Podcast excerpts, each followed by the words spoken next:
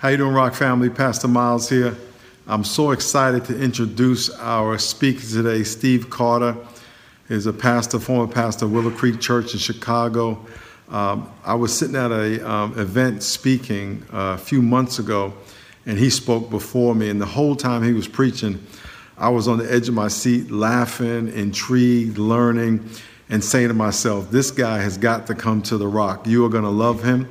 He's going to make you laugh. He's going to challenge you uh, and he's going to make you think about your relationship with God. So I want everybody at the Rock, all the campuses, to stand to your feet and give a warm rock welcome to Pastor Steve Carter.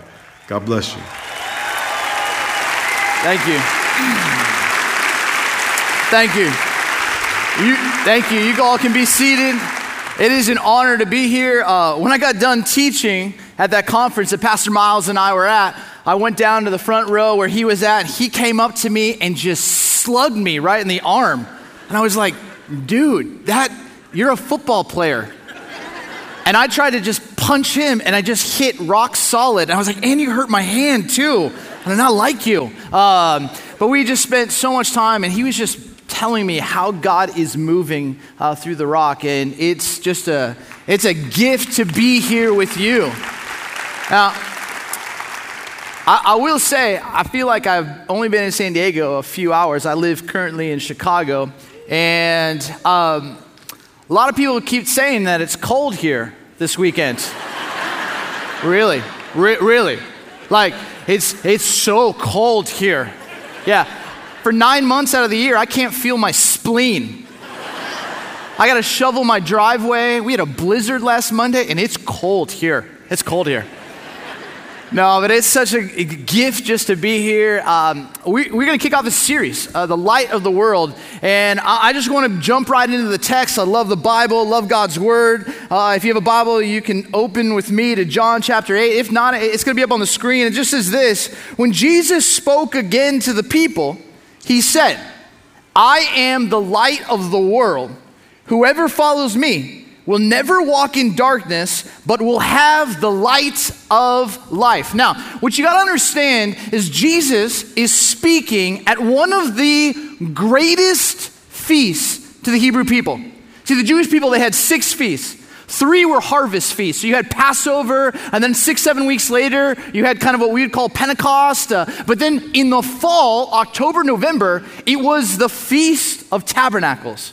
And, and it went for a week.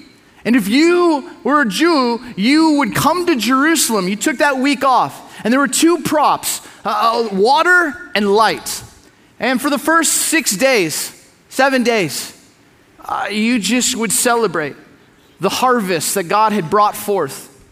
But then on the eighth day, on the night, in the temple, you'd have these priests and, to be a priest, you came from a certain like lineage, but everything that you wore was considered holy.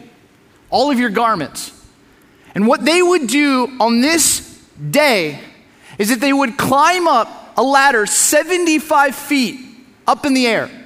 There would be these massive gold bowls they would be filled with oil. Then they would take the undergarments from the priests, they would put it in the oil to serve as wicks, and these priests would light them on fire and it would light up the temple. Friends, this was Thanksgiving and the 4th of July for the Hebrew people. And you got to think no electricity.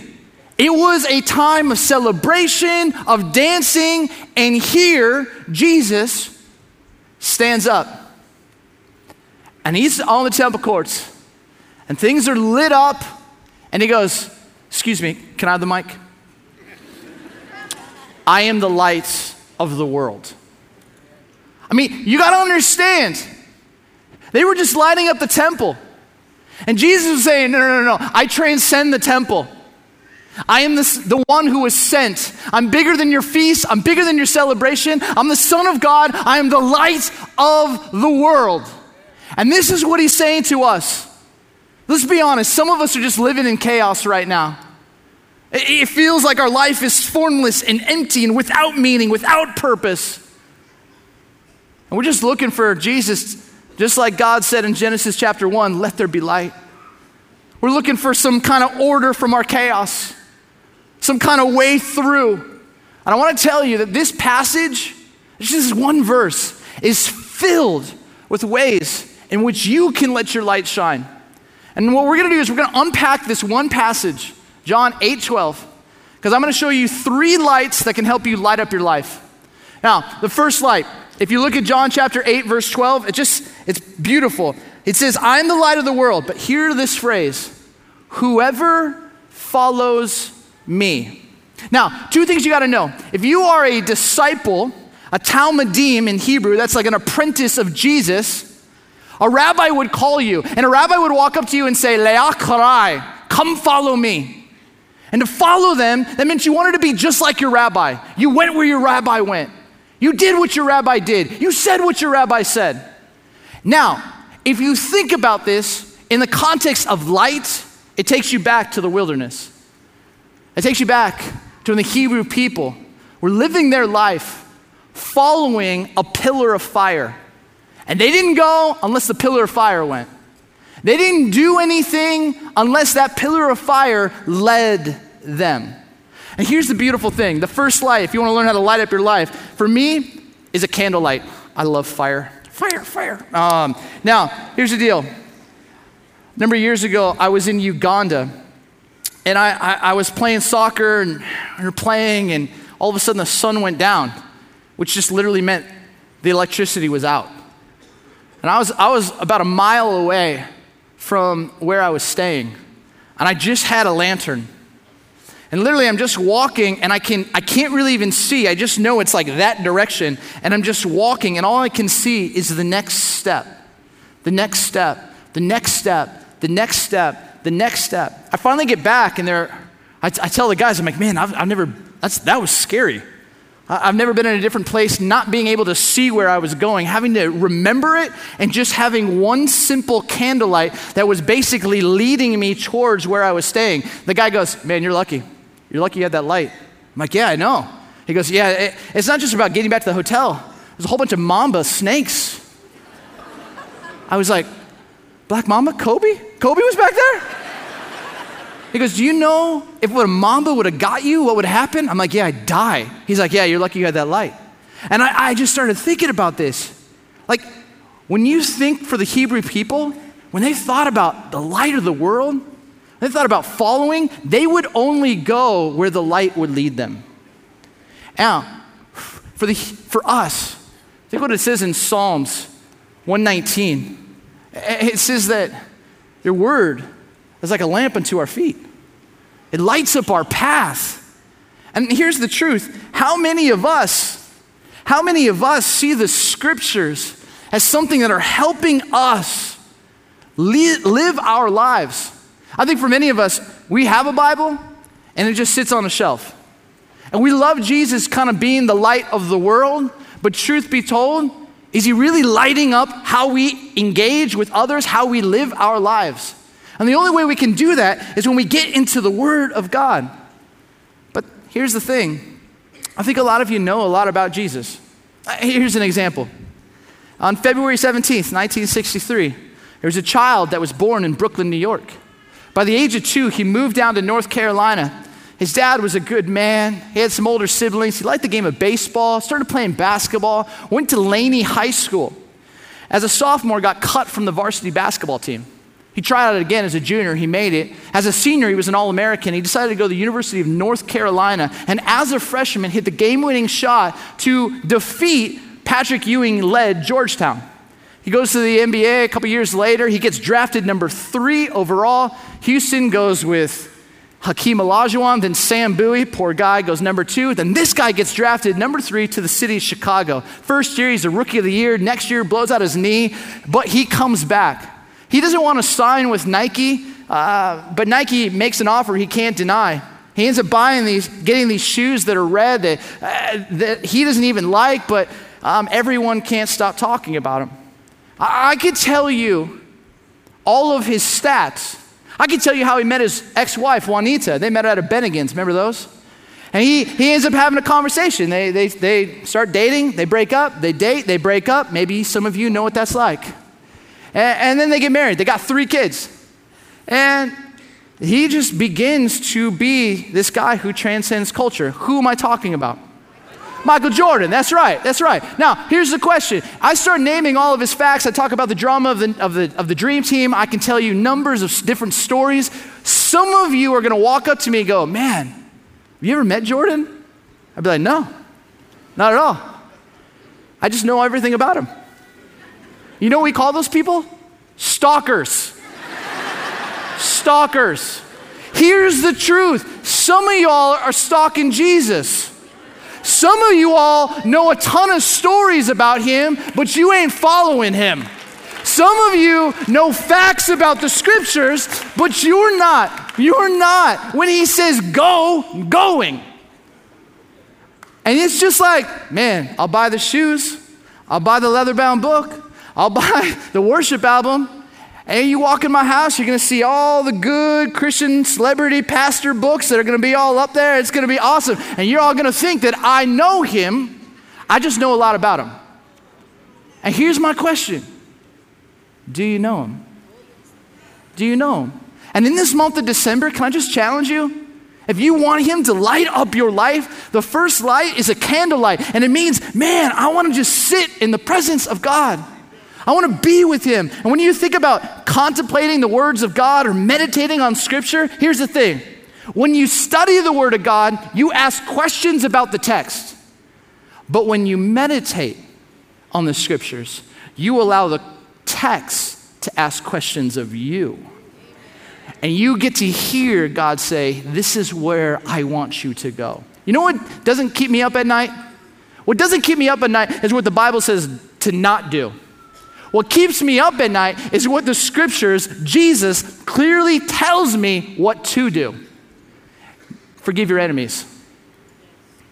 Forgive your enemies. Extend grace. Don't store up. Don't worry. And all of this stuff that our culture just puts on us. And he's just like, none of that. None of that. First light's a candlelight. The second light is a stage light. Now, my, in high school, I, I, I, grew up in Southern California, and I had this amazing drama teacher. She married her husband. They met on the set of Dances with Wolves, and uh, he worked on the Titanic and other like crazy movies. And, and so we, they like basically funded us to do this Broadway production in high school. We rented out this like 5,000 seat auditorium, and, and we finally, the first day, took stage for practice. Uh, we were doing Seven Brides for Seven Brothers, which is such a tear. Yeah, it's kind of a weird play. I was frankincense, awesome. And um, but I remember being on stage, and all of a sudden, I'm like getting ready to recite my lines when everything just goes dark. And all there is is this one stage light that is just blasting onto me. Let's just try it out right now. This is, this is what it kind of looked like. And I couldn't see anybody. And the light was just so bright, and all I could do was just slowly start to move away. And my drama teacher's like, get back in the light, stay in the light. But here's the thing we don't like the light. Because here's the truth in the light, you can see some gray, some salt and pepper. Come on. You can, in the light, you can see that I got a dimple in my chin, which I call a chimple. Like you can see that, right? You, I can't put a filter on this, friends. It's just able to be seen. And here's the truth many of us are more comfortable in the dark than we are actually in standing in the light. Now, let's bring the lights back up. If you go back to John chapter 8, 12, Jesus says so powerfully, I am the light of the world. Whoever follows me, candlelight will never walk in darkness. Here's the truth some of you all are walking in darkness. And somehow, when you get underneath that, this is what we start to think that God won't receive the real me. And so we get on Instagram, we put a sweet filter on it, we start editing in photoshopping and we only have one side that we take pictures from and we just we just start pushing this one perspective of us but here's the truth in this light of the world, in this December series, you think about a, a stage light, I think about prayer. And I think about, man, what does it look like to bring my desires, my desires to God? He cares about them. He cares about them. He cares about your desires, what you long for, what you hope for, where that ache that you're just begging God for. Maybe it's healing, maybe it's a job, maybe it's some sense of breakthrough. I don't know what it is. I can tell you this though Romans chapter 4, verse 18. Against all hope, Abraham in hope believed, so he became the father of many nations. He was 100 years old, his wife was 90, and he desired a son. He desired a child. And you know what God does?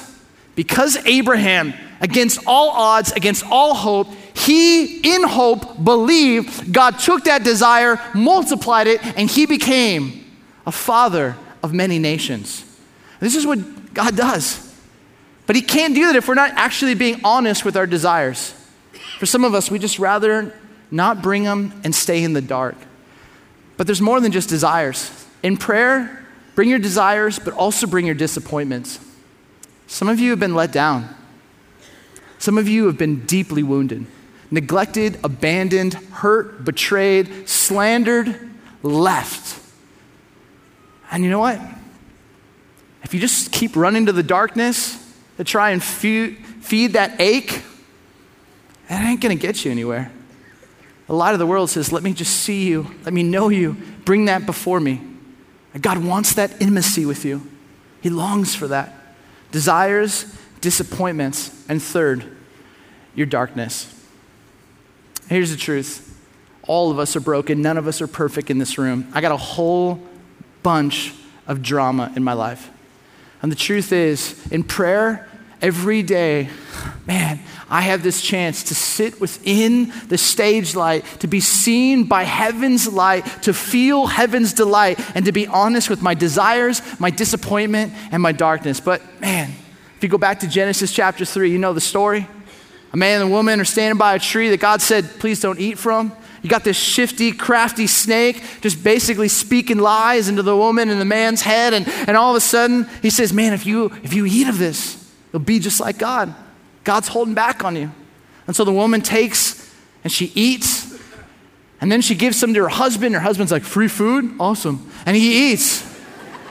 And then all of a sudden they realize they're naked, and she's like, I'm naked, that's so uncool. And he's like, You're naked, that's so cool. And like, just this thing that's happening, right? And then, then all of a sudden they're like, Oh my goodness, I feel shame. And so they take figs and they make clothes, and, and then, they, then they find themselves trying to cover up the anxiety and the shame. And we do this, we do this with food, and we do this with prescription drugs, and we do this with just Netflix, and we do this with going out and maxing out our credit cards. And we just try to cover up all the pain and darkness in our lives. And then they start to hear the God walk walking in the garden in the cool of the day, and what do they do? They're like, let's go hide.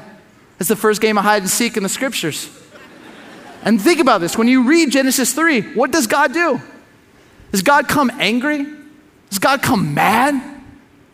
God just asks three words Where are you? He knows where they are. He knows they're behind the tree over there. He's not like, Where are their, their GPS location? Gotta try to find them. Hey, angel, can you help me? Like he knows where they are. You know he's asking? Where is the person I created? Where is the divine good that I made with my hands? Where's that? And the truth is, God wants to see that. But He can't draw that out of us if we don't feel like safe enough to bring our darkness.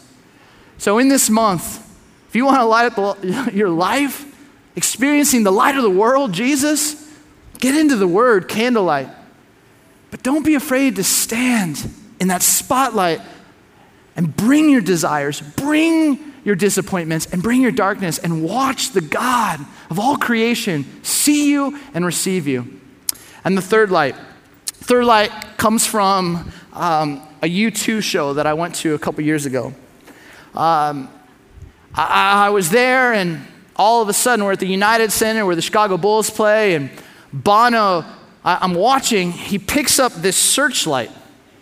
And all of a sudden, I'm watching 25,000 people just losing their minds, and then he just he takes this searchlight and he starts to sh- kind of shine this light on different parts of the auditorium. And every time he hits a section, the entire section goes bonkers. Like Bono sees me. Oh my God. And I'm like, it's with a, it's with a light. He doesn't really see you. But they're like, He sees me. And all of a sudden, the sense I'm watching people lose their mind. And in my mind, I'm thinking, He's going, You just made me a ton of money. You just made me a ton of money. You just made me a ton of money. You just made me a ton of money. I wish you wouldn't sing my songs, but you made me a ton of money. You made me a ton of money. And all of a sudden, but what I was seeing was the human ache to be seen, to be known, to be noticed. Have you ever had that moment?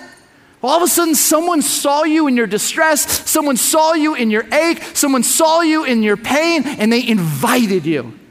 They invited you in. When you get to John chapter 8, verse 12, look what it says I am the light of the world, Jesus says. Whoever follows me, candlelight, will never walk in darkness, stage light, but will have the light of life. You, as a follower of Jesus, as a disciple, you've been given this searchlight. Here's the truth I shouldn't be here. I didn't grow up in a Christian home. But in seventh grade, me, who had not yet gone through puberty, playing basketball with two juniors in high school, and they were the first Jesus followers I had ever seen. And their names were Dominic and Nathan, but they went by the name Dominate, which is just awesome. And Dominic walks up to me, no joke, he walks up to me and goes, Hey, Carter. And I didn't even think he knew who I was. He noticed me, searchlight, he saw me. And he goes, You want to learn how to dominate life? And to this day, it's the greatest question anyone has asked me. And these two juniors picked me up and they took me to In-N-Out where God just presence dwells and manifests in all its double, double glory. And like, God began to work in me, and I didn't go to church. And so I just started saying, Well, I should probably go to church because that's what they do. When I got on my Diamondback Sorrento, come on now, and I rode my bike to church. And I started going. And I remember, I remember sitting back there when all of a sudden the pastor said, It's time for an altar call. And I was like, I don't even know what that is. All I know is you got a hot tub up on stage. and all of a sudden, people standing, and the, and the pastor says, I know that there's one in there. I know there's one in here. Let's close your eyes and let's pray. And he starts praying for the one. He's praying for the one who needs to say yes to Jesus. And no joke, friends, I'm like, is it me? I don't know. And then I look down and my shirt just says, just do it. and so I'm like, all right. I just like start climbing over. And like one older guy was like, you really? And I'm like, I think so. So the shirt says, I make my way forward get up in the pastor's hot tub, he dunks me, and all of a sudden, like, I'm like, sit, like, something's different. And then Dominic and Nathan are like, you got to go after your parents. I'm like, all right. My senior year in high school, get to baptize my mom. My sophomore year of college, get to baptize my dad. And all of a sudden, God starts to stir. I wasn't a pastor. All I knew was that God's word, candlelight, being able to be seen and known under heaven's stage light. And he, Jesus, handed me a searchlight saying, You know what? You got to go. Take the grace that's been given to you and go help others dominate. And friends, this is the same thing with you. Who are you going to invite? Who in your life just needs to be seen and noticed? And God's given you this amazing story. And all they're looking for is an invitation power of an invitation. Uh, uh, let me tell you this to wrap this whole thing up. I'm going to take you back to 10th grade biology class. I apologize, but stay with me. There was a, a scientist, he's, he's Dutch, don't hold that against him. His name is Zons Ingenhousz, a real life dude. In the 17th century, he brings a plant inside. Now, they thought back then that if you had good soil, he had good water. Vegetation or tree or plant would grow. He brings it inside and the thing dies. And he begins to realize there's more going on. He begins to realize, oh man, there's something that he discovers called photosynthesis. Now, photosynthesis, what that word really means is from the light. Can you imagine if we learned how to live from the light, what our lives would actually be like? And he realizes you do need good soil, you do need water, but you also need the sun and you also need humans. And this is what he realized. The process of photosynthesis is simply this you've got a sun and it gives off light. You got a sun, gives off light, and that light is an energy. Yes, this will be a dance move. You got a sun, gives off light, the light's an energy, and the leaves capture that energy. So you got a sun, gives off light, light's an energy, leaves capture that energy. Now, what does it do? All right, what's the scientific name for water? Ooh, that's some high quality H2O, yes. Now, here's the deal, all right? So you got a sun gives off light, lights and energy, leaves capture that light. Here's what happens that energy breaks up. What's the H stand for? Ooh, well done. Hydrogen. Two atoms of hydrogen from the atom of oxygen. The trees release the oxygen so that we all can live. Thank you, tree. Now, when you exhale, what do you give off? You give off carbon dioxide. Yes, your carbon dioxide mixes with the two atoms of hydrogen, it creates a sugary substance called glucose that feeds the plant. Now, here's the deal. Here's the deal. By you just breathing, you are giving life to nature. It's hardwired. Every time you breathe, you're giving life to nature. But I guarantee you, none of you woke up this morning laying next to your spouse, and your spouse looks at you and goes, What are you gonna do today? You're like, I'm gonna bring my A game to breathing. None of you, as you were walking in, saw a tree or plant and just said, There you go, buddy. Stay green. That one's for you. Do not share. For you. None of you did that. No. But this is what's hardwired in you. Can I take it even farther? What is the holiest name to the Hebrew people? Yahweh. That's right, Yahweh. They don't even say it. If, if anybody says it in their, their midst, this is what they do. It's so holy, it's so reverent. Now, the name Yahweh, you gotta understand, the Hebrew alphabet is 22 letters. They don't have vowels in their, their alphabet, they just add them. It's, I don't even know how it makes sense, but they just do. But out of the 22 letters, 19 letters have sound, like a, be, ke, like the phonics. Three letters are silent. The name Yahweh is made up of these Hebrew letters Yod, Hey, and Vav, and then Hey again. But those are the three letters that are silent. For thousands of years, the rabbis, the poets, the prophets, they've, they've wrestled. Why, why, why would God give him a name, himself a name, filled with letters that have no sound? The rabbi said, Ah, oh, ah, oh, it's because it's the sound of breathing. That every time you breathe, you proclaim a letter that makes up the holiest name.